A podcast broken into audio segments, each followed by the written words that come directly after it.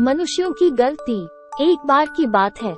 ऊँचे ऊँचे पेड़ों, भरपूर अनोखे जानवरों और क्रिस्टल क्लियर पानी की धाराओं से भरा एक सुंदर जंगल था।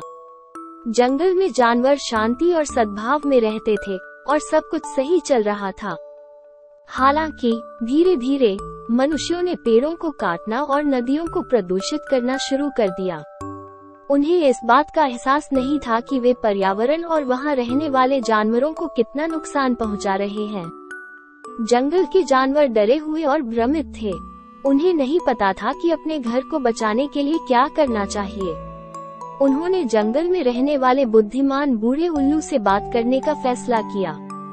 बुद्धिमान बूढ़े उल्लू ने जानवरों की चिंता सुनी और उन्हें कुछ सलाह दी।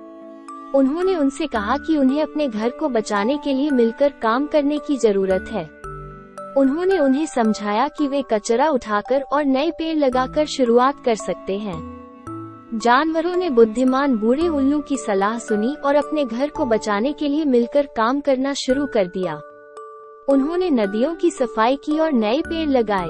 उन्होंने मनुष्यों से भी बात की और उन्हें उनके किए के कारण पर्यावरण को होने वाले नुकसान के बारे में बताया।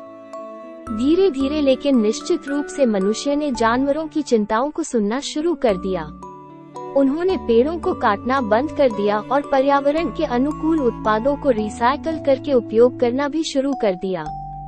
जंगल एक बार फिर फलने फूलने लगा और जानवर खुश हो गए। उन्होंने महसूस किया कि एक साथ काम करके वे अपने घर को बचा सकते हैं और रहने के लिए दुनिया को एक बेहतर जगह बना सकते हैं। कहानी का नैतिक उपदेश।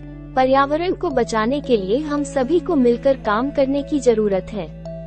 कचरा उठाकर, पेड़ लगाकर और पर्यावरण के अनुकूल उत्पादों का उपयोग करके हम एक बड़ा फ़र्क ला सकते हैं। हमें अपने कार्यों और पर्यावरण और वहाँ रहने वाले जानवरों पर पड़ने वाले प्रभाव के प्रति सावधान रहना चाहिए। पर्यावरण को बचाने और दुनिया को सभी के लिए एक बेहतर जगह बनाने के लिए आइए हम सब अपना योगदान दें।